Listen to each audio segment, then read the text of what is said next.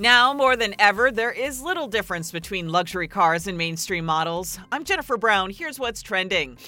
Who can resist that new car smell? Consumer Reports is out with its best cars of 2020, and for the first time, it's just one list, not two. Luxury is no longer getting its own category. That's because across the board, all cars have a luxury factor, from interior to ride handling and reliability. The Consumer Reports best list includes Toyota's Corolla and Prius, and the Subaru Forester and Legacy. A doctor in China postponed his wedding so he could treat coronavirus patients. He is now dead. At 29 years old, he is one of the youngest to die of COVID 19. China now with more than 75,000 cases confirmed. And it's the stuff nightmares are made of.